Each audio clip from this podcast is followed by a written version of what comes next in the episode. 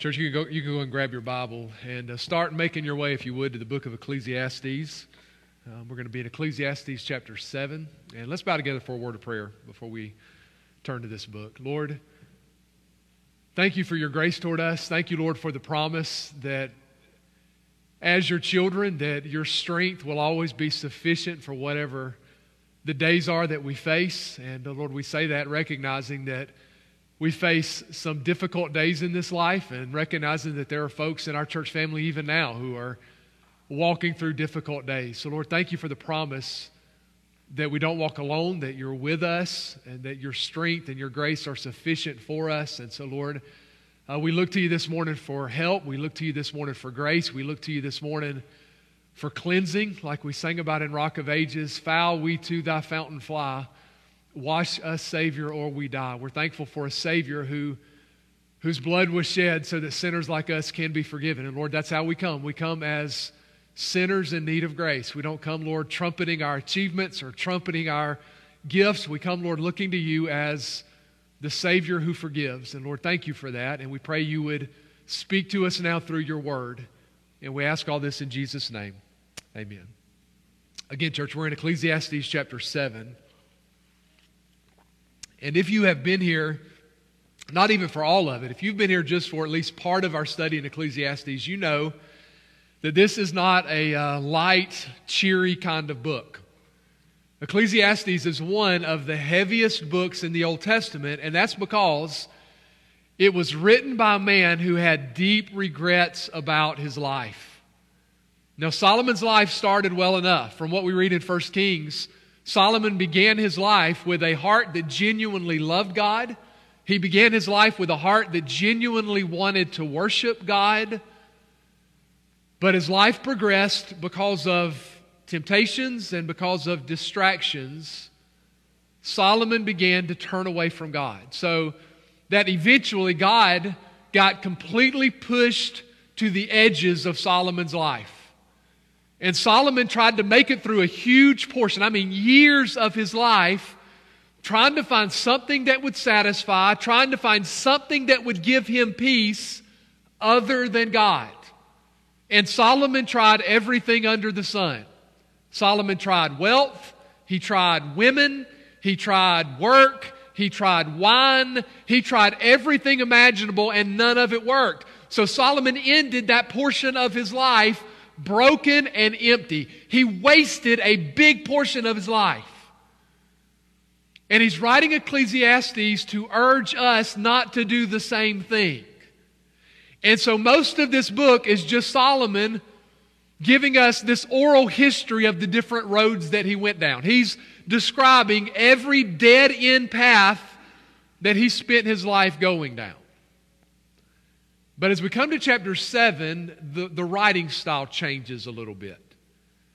So, Ecclesiastes chapter 7 is written more like traditional wisdom literature. In other words, Ecclesiastes 7 is written more like the book of Proverbs. It's just lots of Proverbs laid in line, one after the other. Now, what is a proverb? Well, a proverb is a short saying that gives us a general truth about godly living.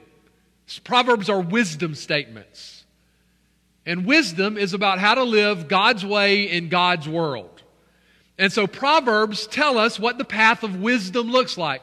And that's what chapter 7 is filled with. It is one proverb after the next. But here's the question why, why does Solomon give us all of these wisdom statements at this point in the book? Well, do you remember what chapter 6 ended with? We took a week off, so you might not remember. But Solomon ended chapter 6 by reminding us that death is looming. He ended chapter 6 by saying that life passes like a shadow. This life is over in the blink of an eye. And so now, in light of that, Solomon's going to say, So if you don't want to waste your life, if you want to make sure you avoid the sort of empty life that Solomon lived, this is what the path of wisdom looks like. So, chapter 7 is Solomon laying out for us the path of wisdom so we don't end up going down the path he went down. And he's going to give us the path of wisdom by giving all of these better than statements. So look down just so you see what I mean. Notice how often he uses this phrase. We're in chapter 7 of Ecclesiastes again. Look at verse 1. A good name is better than precious ointment. Verse 2. It's better to go to the house of mourning than to go to the house of feasting. Verse 3. Sorrow is better than laughter. Verse 5. It is better to hear the rebuke of the wise. Verse 8. The end of a thing is better than its beginning. Do you see how he keeps using that same phrase, better than, better than? So it's like Solomon is holding two choices in front of us, and Solomon is saying, This choice is better. So it's like there are two options in life. Every one of us in life are going to come to lots of different crossroads where two choices are laid out.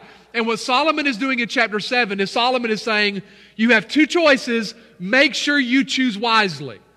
One choice is better than the other choice. So let's just read the whole chapter, not the whole chapter, the first half of the chapter together anyway.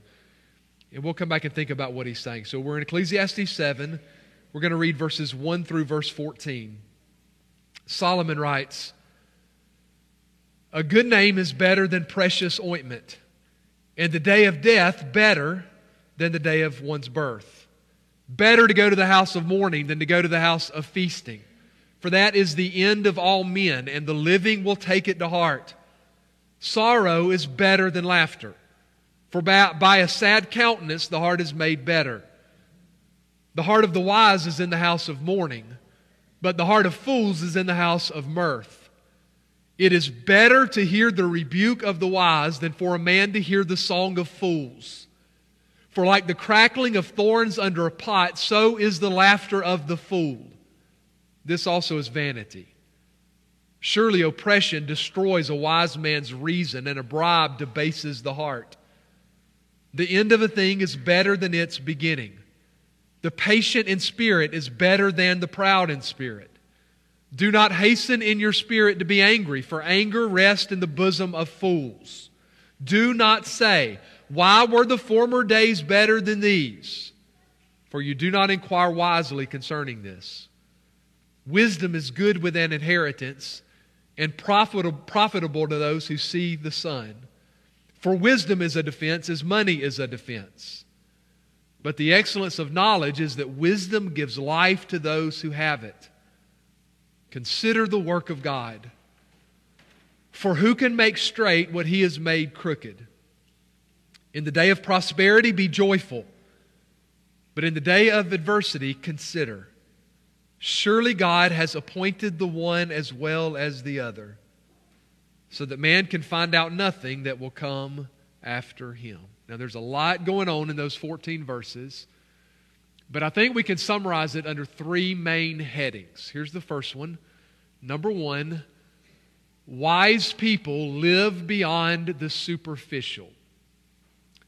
Wise people live beyond the superficial. Maybe think of it like this if we're still thinking of the choices we have in life, you can go through life like you're on an airboat, where you just sort of skim across the surface of everything, where you never think too deeply about anything, where you never face up to the hard truths of life. You can go through life that way, or you can go through life like a scuba diver, where you push down into the things that really matter. So, Solomon starts it by saying, A good name is better than precious ointment. What's precious ointment? That would be like expensive perfume. And you can imagine how costly perfume would be in this day when it's so hard to manufacture and so hard to extract. And you can think of why people would value perfume so highly. They, they lived in a hot, arid part of the country. They're walking on dirt roads. They're walking and working and living among livestock, and they don't have bathtubs and shower stalls in their houses. And so while they are regularly washing their hands and washing their feet, they aren't doing a full body bathing like we do every day. They're not doing that very often. And so, what could you use perfume for? You could use perfume to mask the odor. You can use perfume to hide the smell that's coming from your body. So, could you put on perfume, smell clean, and yet still be dirty? A- absolutely, you could. And so, what Solomon is saying here is it's possible to live your life on the precious ointment level. It's possible to live your life where all you focus on is the superficial, where your whole life is about the nicest truck and the best clothes and the prettiest hair and the best house, where you live your life focusing on all of that stuff. But Solomon says a good name is better than all of that. And your name in the Bible has to do with your character, your reputation. Are you honorable? Are you trustworthy? Are you godly? Do you have self control? Do you, do you live the sort of life that genuinely loves God, or are you living your life largely ignoring God? Well, Solomon's saying it's the character level that matters more. Your, your character matters more than your clothes. Your reputation matters more than your car.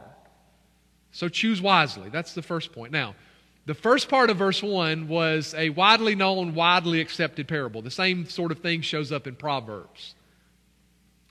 But the second part of verse 1 is a little bit more surprising, where Solomon says, The day of death, and is better, is implied here. The day of death is better than the day of one's birth. Now, what in the world does Solomon mean by that? Listen, I've been to both ends. I've been in maternity wards and in delivery rooms, and I've been in hospice houses and hospital rooms. And if I got to choose, I would choose the maternity wards every day of the week because it's a happy occasion when a baby is born. It is a difficult thing when someone is struggling for their last breath in a hospice room. So, what does Solomon mean that the day of death is better than the day of birth? Well, think about it. It's happy when a baby is born. But when you look at that little baby, you have no idea what that baby's going to become, do you? They haven't done anything yet. There's lots of potential. I mean, you might look at that newborn baby and you might have all kinds of hopes and all kinds of dreams about what they're going to become and the life that they're going to live. But that's all it is. It's potential, it's hopes, it's dreams. There's nothing they've actually done yet. But at the day of death, all the evidence is in now, right? At the day of death, you're now looking at a life that has been fully lived. The day of death isn't a day of potential, the day of death is about actual. You're getting now to look at someone and measure how did they live their life? Was this a life well lived? Were, were they kind and courageous? Were they generous and forgiving? Did they love the Lord? Did they live their life for God, investing in people? So sit there at the day of death and listen to what friends and family members have to say. Listen to what is said and listen to what is unsaid. The, the day of death, I, I should say it this way you might be given a name at the day of your birth. But the day of death is when you find out what you did with that name. The day of death is when it's revealed really what you did with your life. And that's why Solomon says the day of death is better than the day of birth. If, if today was that day for you, think of it this way. If today was your day of death, if, if this was the day when your family and friends were gathered around your hospital bed having conversations about you, what would they be saying? That's what Solomon is forcing us to think about there. And by the way, what Solomon says here is doubly true for Christians, isn't it? When Solomon says the day of death is better than the day of birth, that's true in general, but that's doubly true for those who know the Lord. If your trust is in Jesus, the day of death for you is going to be infinitely better than the day of your birth.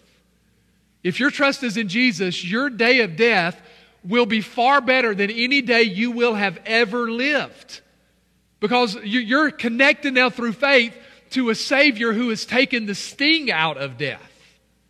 Listen, Hebrews says, and I think it says it accurately, Hebrews 2 says that right now, because of sin, all of humanity lives in bondage to the fear of death. We're in a world that is terrified by death. That's why we do, we do our best most of the time to try to never think about it. Because we recognize that death is this brick, brick wall that we're all going to hit one day. And on the other side of death, there's going to be accountability. We're going to stand before God. The writer of Hebrews says, It is it's appointed unto man once to die. And then what's the rest of that verse say? It's appointed unto man once to die, and after this, the judgment. And the judgment that we deserve from God is to be found guilty. The judgment that we deserve from God rightfully is hell because we've broken God's law, we've sinned against the God who created us. So death should terrify sinners. If you don't know Christ and you're scared of death, you should be scared of death. But in Christ, death is completely transformed. Because through the death and resurrection of Jesus, he took rightfully the judgment that is owed for everyone who trusts in him. So if you've repented of your sins and turned to Jesus, the fear of death for you has now been lifted. So that for Christians, death isn't just a little bit better, it's far better. Have you ever thought about the way Paul says that in Philippians? Paul actually says, to live is Christ and to die is okay. It's not what he says. He says to live is Christ and to die is gain. So that if, if Christ is life for you, if your trust is in Christ, if you have found that He's the one you've made for to follow Him, death will actually be gain for you. So the day of death is better than the day of birth. Look at verse 2.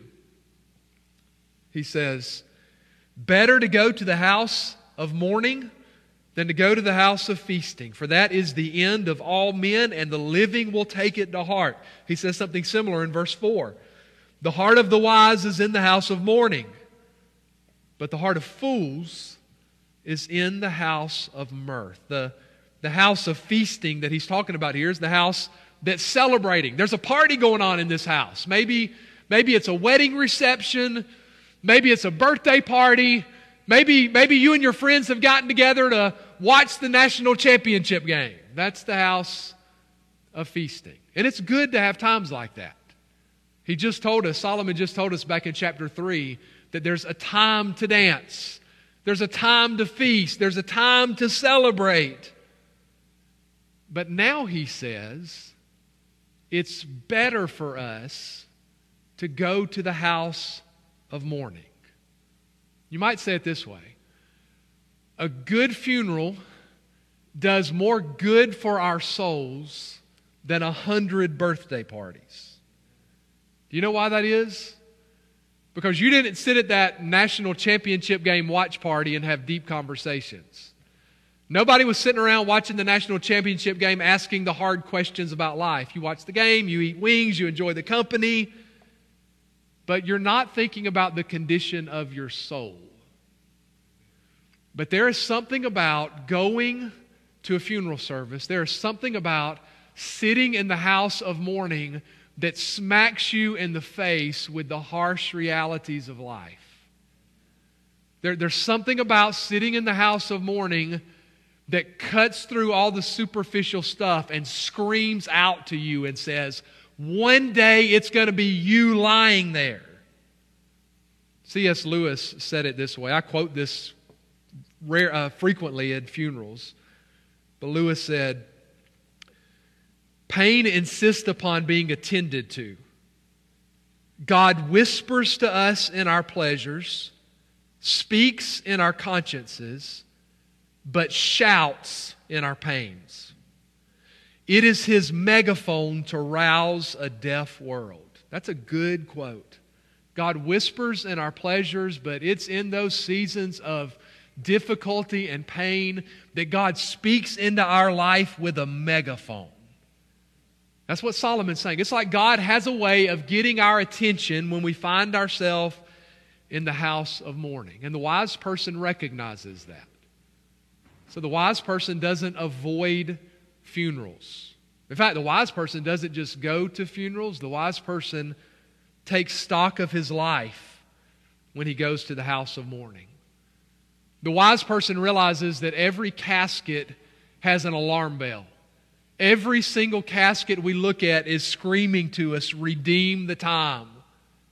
It's like David in Psalm 90. Do you remember Psalm 90 where David prays and he says, God, help me number my days? That's a good prayer to pray. Lord, help me number my days. Help me remember how fleeting life really is. Well, God uses seasons of mourning, He uses seasons of difficulty to make us face up to that reality. And we need that. So don't, don't avoid the hard, uncomfortable parts of life. Listen, there are lots of people who never miss a party, but they avoid the hard things like a plague. Well, go to that funeral. Visit that friend in the hospice house. Sit for a little while with that family. It, it, it'll encourage them, but what Solomon's saying here is it will also do good for your soul. Listen, if you don't live your life facing up to the reality of death, listen to me now. If you don't live your life regularly facing up to the reality of death, you will live your life like a fool. So there's nothing that Satan wants more than to get you to constantly put death out of mind. Isn't that how it started in the Garden of Eden? Do you remember when Satan comes to Eve and he begins tempting her? There is this one thing that God has said is off limits. One tree, just one they're not allowed to eat from.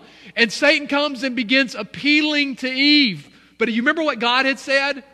God had said, The day that you eat of it, you will surely die. But what did Satan say to Eve? Oh, you won't surely die. Don't put that out of your mind, Eve. Don't worry about death. And that is the same lie that Satan is constantly whispering in your ear.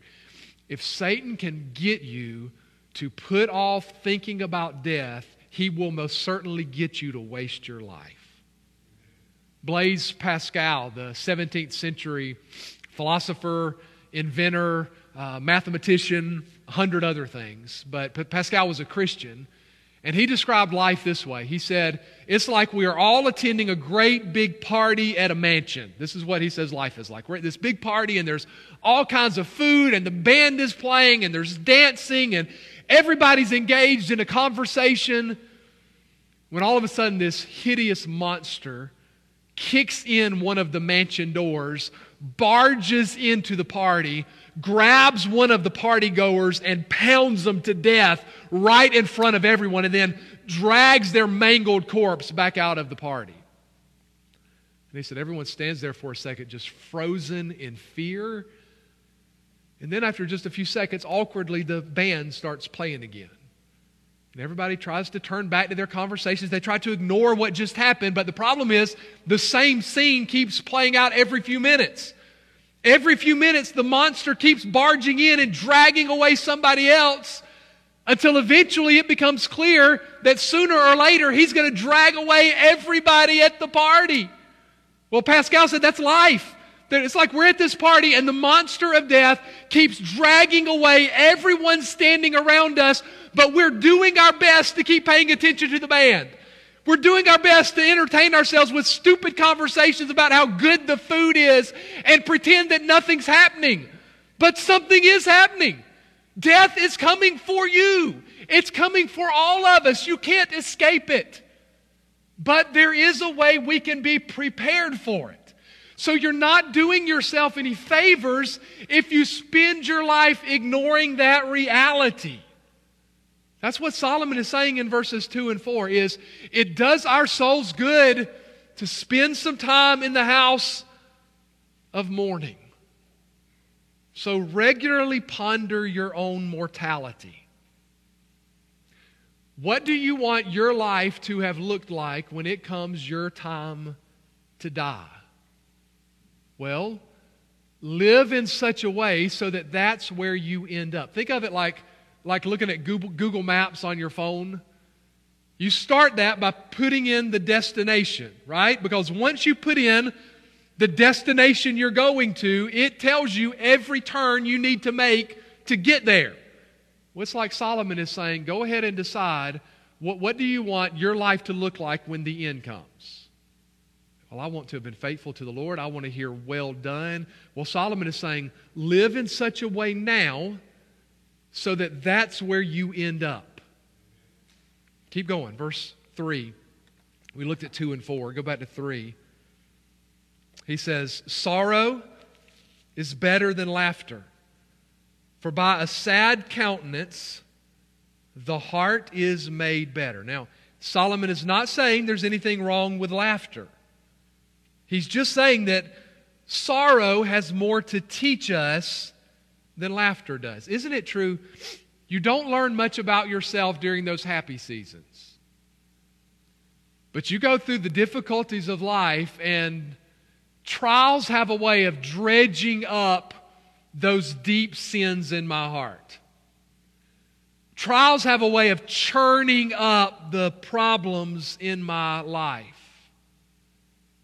So if you'll walk in, in uh, wisdom during those seasons, if you'll lean into the Lord and trust the Lord, Solomon's saying that you'll come out the other side more like Christ. Listen to the way Spurgeon, this is Spurgeon's own words, which you could say is a summary of what Solomon says here in verse 3. Charles Spurgeon said, I'm afraid that all the grace that I've got of my comfortable and easy times and happy hours might almost lie on a penny but the good that I've received from my sorrows and pains and griefs is altogether incalculable. Affliction is the best bit of furniture in my house. It's the best book on a minister's library. That's what Solomon means when he says sorrow is better than laughter. Verses 5 and 6. It's better to hear the rebuke of the wise than for a man to hear the song of fools. For like the crackling of thorns under a pot, so is the laughter of the fool. This also is vanity. You can imagine this scene. I've been in these scenes myself. Imagine a group of guys sitting around just cackling in laughter, telling silly jokes and singing songs at the top of their lungs and cackling all the while. Well, Solomon says it's like the crackling of thorns Imagine you throw a bunch of thorns on a fire. They make a lot of noise. They hiss and they crackle, but they burn so fast that they don't warm up enough to heat up your food. If you want to do that, you need something that burns hotter. You need to, you need to throw a big log on the fire. Well, it, it might not make, that big log might not make nearly as much noise, but it burns hotter and it burns longer well, Solomon is saying here's another mark on the path of wisdom. You and I have a choice about the kinds of people we will surround ourselves with. You can have a bunch of foolish friends who have never had a deep thought in their lives. It's all lighthearted and cackling and superficial. There's a lot of noise, but they're not actually helping you develop a good name. There's a lot of noise, but they're not actually helping you prepare for the day of your death. But Solomon says if you have a choice between surrounding yourself with a hundred friends like that or just having one wise friend who speaks a word of correction in your life, choose the one wise friend. Think about that. If you have the choice between a hundred foolish friends who cackle like crackling thorns, or just one wise friend who is willing to correct you, choose the wise friend. Because one word of correction, if received well, can completely change the course of your life. Isn't that what happened with David? You remember when David David was spinning out of control in his life. David was breaking the Ten Commandments left and right. David was committing adultery. David was committing murder. And what was it that finally turned David around? One man named Nathan corrected David, and he responded well, and it turned around the whole course of David's life. Do you have those kinds of friends? Do you have friends who see life accurately? Do you have friends who recognize what the real weighty issues of life are? Or, or are your friends only interested in the superficial. They're great when it comes to times of laughter. They know how to be the life of the party, but they never help you think about the deeper realities of life. If that's the sort of people you surround yourself with, you are dooming yourself to a lifetime of perpetual immaturity. Do, do you have a friend who knows and loves the Lord and loves you and who is invited to speak into your life, who has the freedom to correct you? If you don't, if all you have are superficial friends and you bristle anytime someone dares give you correction, you are dooming your own soul. So let me sum up these first six verses. Do, do you get the common theme that holds all of this together? The common theme is what's best for us isn't always what feels best to us. God tends to use the hard things the hard word of correction from a friend, those difficult moments in the house of mourning. It's often the hard days, the hard things that God use that God will use to bring about the most profound change in your life. So wise people see past the superficial. Here's the second one. Number 2, wise people keep a close watch on their own hearts. Wise people keep a close watch on their own hearts. Look at verse 7. Solomon continues Surely oppression destroys a wise man's reason, and a bribe debases the heart. Solomon's talking still about difficulties, and his point here is that here's what tends to happen life can be so hard that even a wise man is tempted in difficulty to step off the path of wisdom.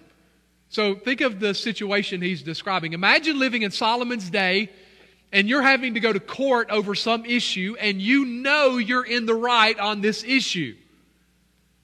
But the other guy gives a bribe to the judge.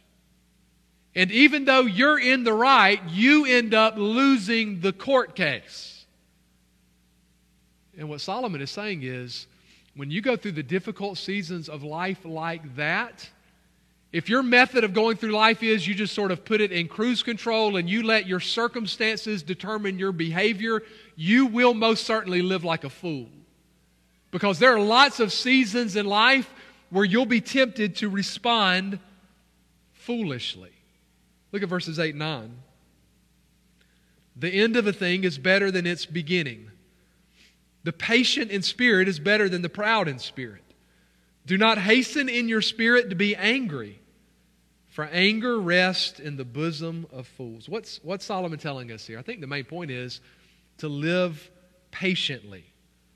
Solomon says the end is better than the beginning. We might say, it's not how you start, it's how you finish.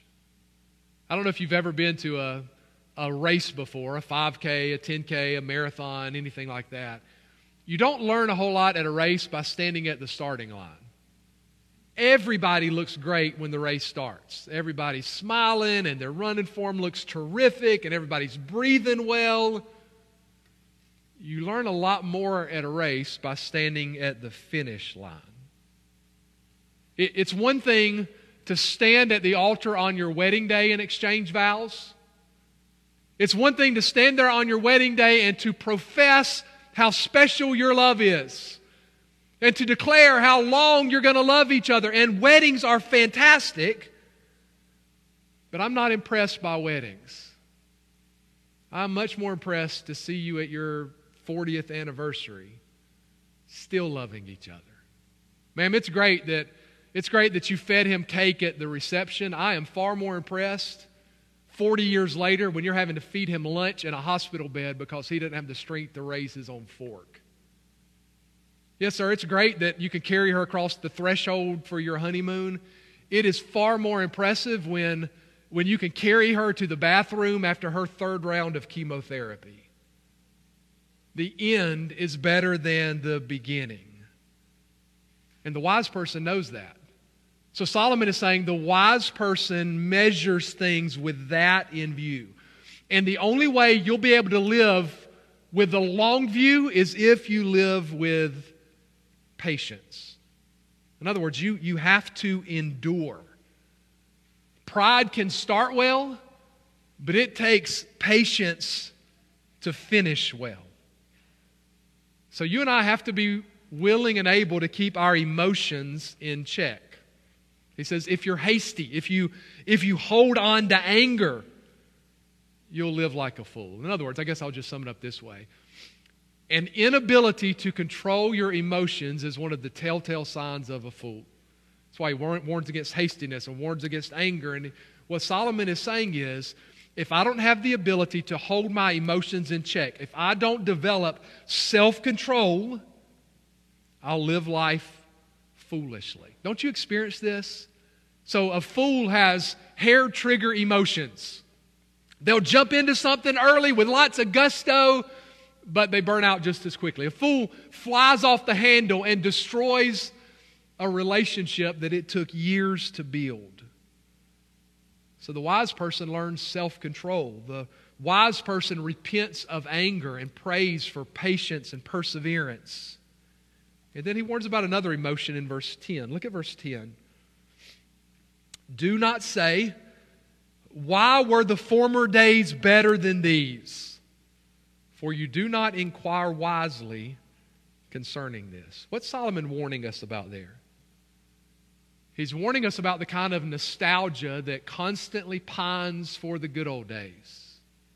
Now, listen, we're thankful for the past. We want to learn from the past, but we can't live in the past. Yesterday's gone. You'll never live in yesterday again. It's, it's over, and you can't live your life like a wise person if you spend your life looking over your shoulder, longing for what's already past. Listen, the God who was sovereign over the good old days is the same God who is sovereign today. He has you today for a reason. His grace is sufficient for you today. So don't live your life pining for the past. That's the behavior Solomon is saying of a fool. Verses 11 and 12. Wisdom is good with an inheritance, and profitable to those who see the sun. For wisdom is a defense as money is a defense. But the excellence of knowledge is that wisdom gives life to those who have it. These verses are just about the value of wisdom. And Solomon is saying, hey, if you get an inheritance, you better have wisdom with it. Because if you get an inheritance without wisdom, you'll either waste the inheritance or that inheritance will ruin your soul. Maybe both. And then he says, notice that one phrase. He says, Wisdom is a defense as money. And what he means there is, it's like wisdom and money both provide a certain protection in life. So if you have an unexpected hospital stay or if your car breaks down and you weren't you had no idea it was coming, well if you have a little nest egg Money can keep you from financial ruin when that kind of stuff happens. It provides a layer of protection. And Solomon is saying that's what wisdom does. When you go through the kind of difficulties he's describing here, wisdom is what will help you navigate through it. Wisdom is what will get you through those choppy waters without shipwrecking yourself. So, wisdom is like money in that it provides a certain level of protection. But, Solomon says, wisdom is better because it gives life to those who have it. In other words, wisdom can do what money can't do. Wisdom can show you the path of real life. And then here's the final point. Number three wise people rest in God's sovereignty over all of life. And this one's crucial. Don't tune out now. This one's crucial because it's essential to understand everything He has set up to this point. In other words, if you miss verses 13 and 14, verses 1 through 12 won't make much sense. So, what does he say? Look at verse 13. Let's start with that one. Consider the work of God. Now, pause. What does the word consider mean? What is Solomon telling us to do there? Consider means stop and think. So, there's something here that Solomon wants us to think deeply about. Think deeply about the work of God. What work of God does he have in mind? Here's the work. Look at verse 13. Here's what he wants us to consider. For who can make straight what he has made crooked? What's he talking about? What, what is he talking about that God has made crooked? Well, the crooked parts of life are the difficulties in life, right? Think of it like this. So here's, here's how I envision my life going. Everybody in here has this is how I think my life is going to play out. This is the line that I want my life to follow. But what often happens in life? That line tends to bend away, doesn't it? Does life always follow your plan? Does your health and your job and your kids and your family, does it follow the plan that you had set out? It does, and it bends away from that. And Solomon is saying, it doesn't matter how bad I wish it wouldn't happen. It doesn't matter how, how hard I try. I can use all my strength to try to do it, but I can't straighten out the crooked parts of life.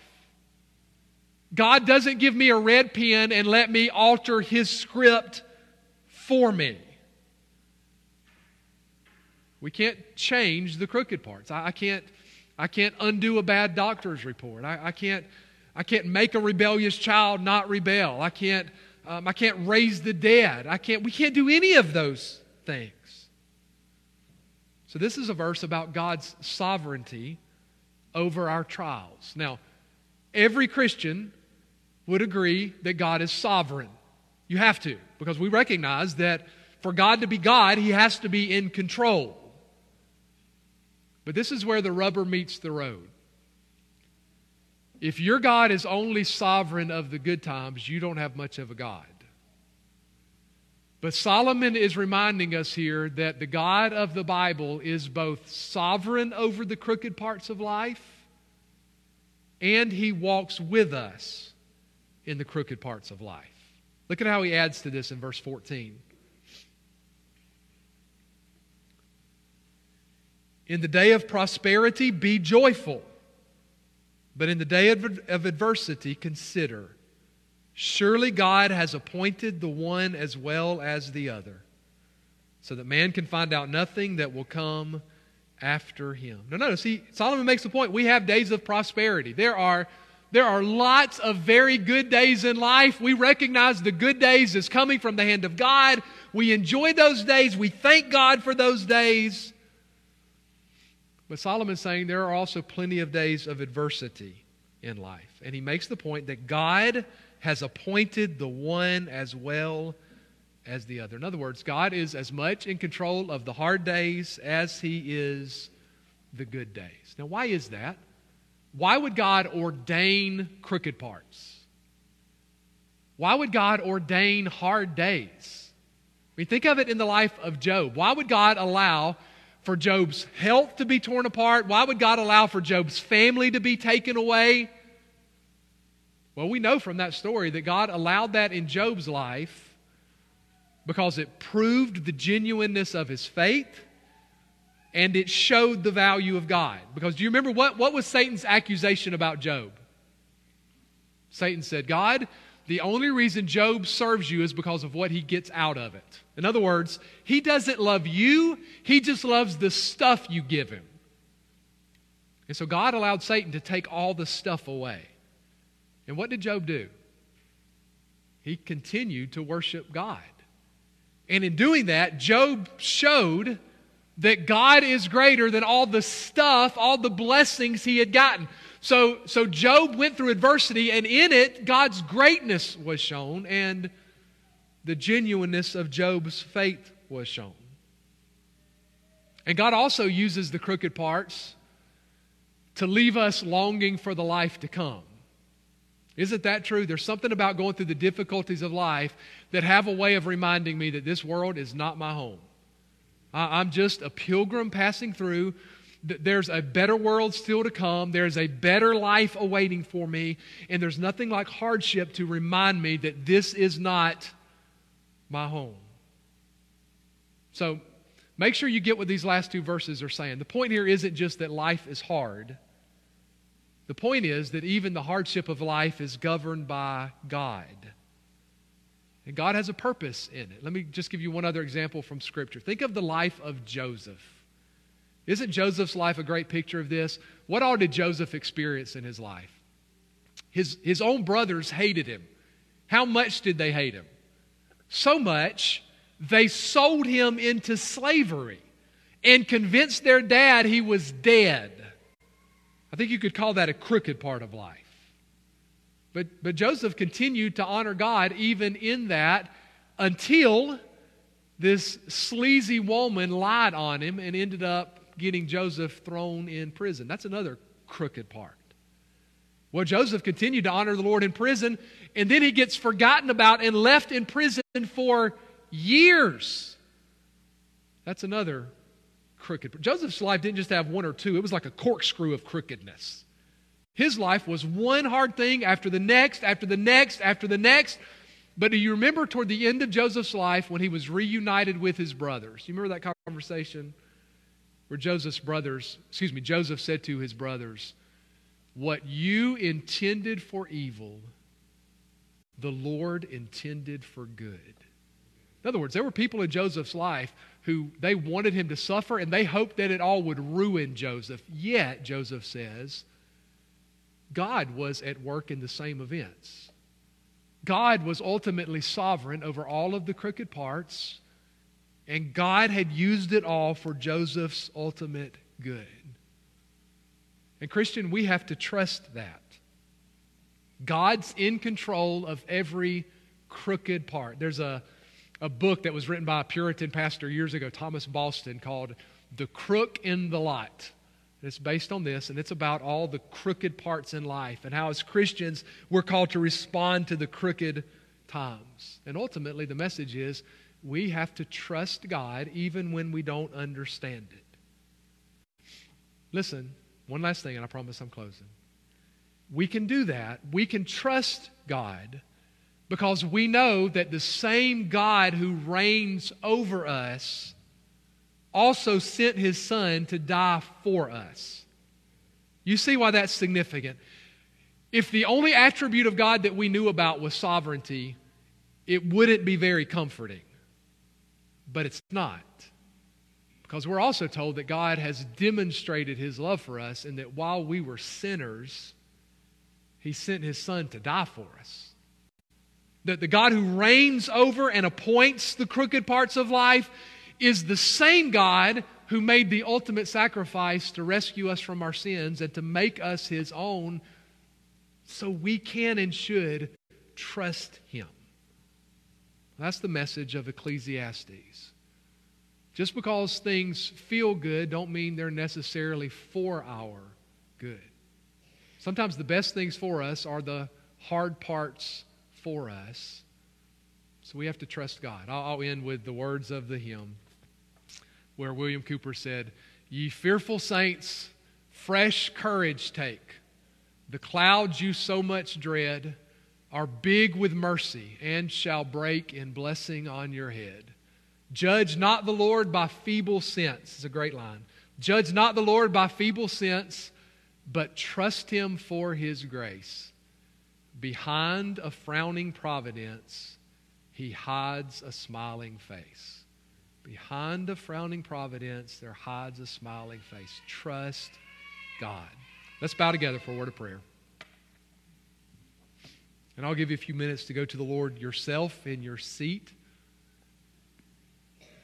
and to apply Ecclesiastes 7 in your own heart before the Lord in prayer. Ask God to help you live your life. It is so easy to go through life living purely for the superficial. Repent of that where you see it. Ask God to help you not live for the precious ointment. Ask God for the sorts of friends who aren't like crackling thorn branches.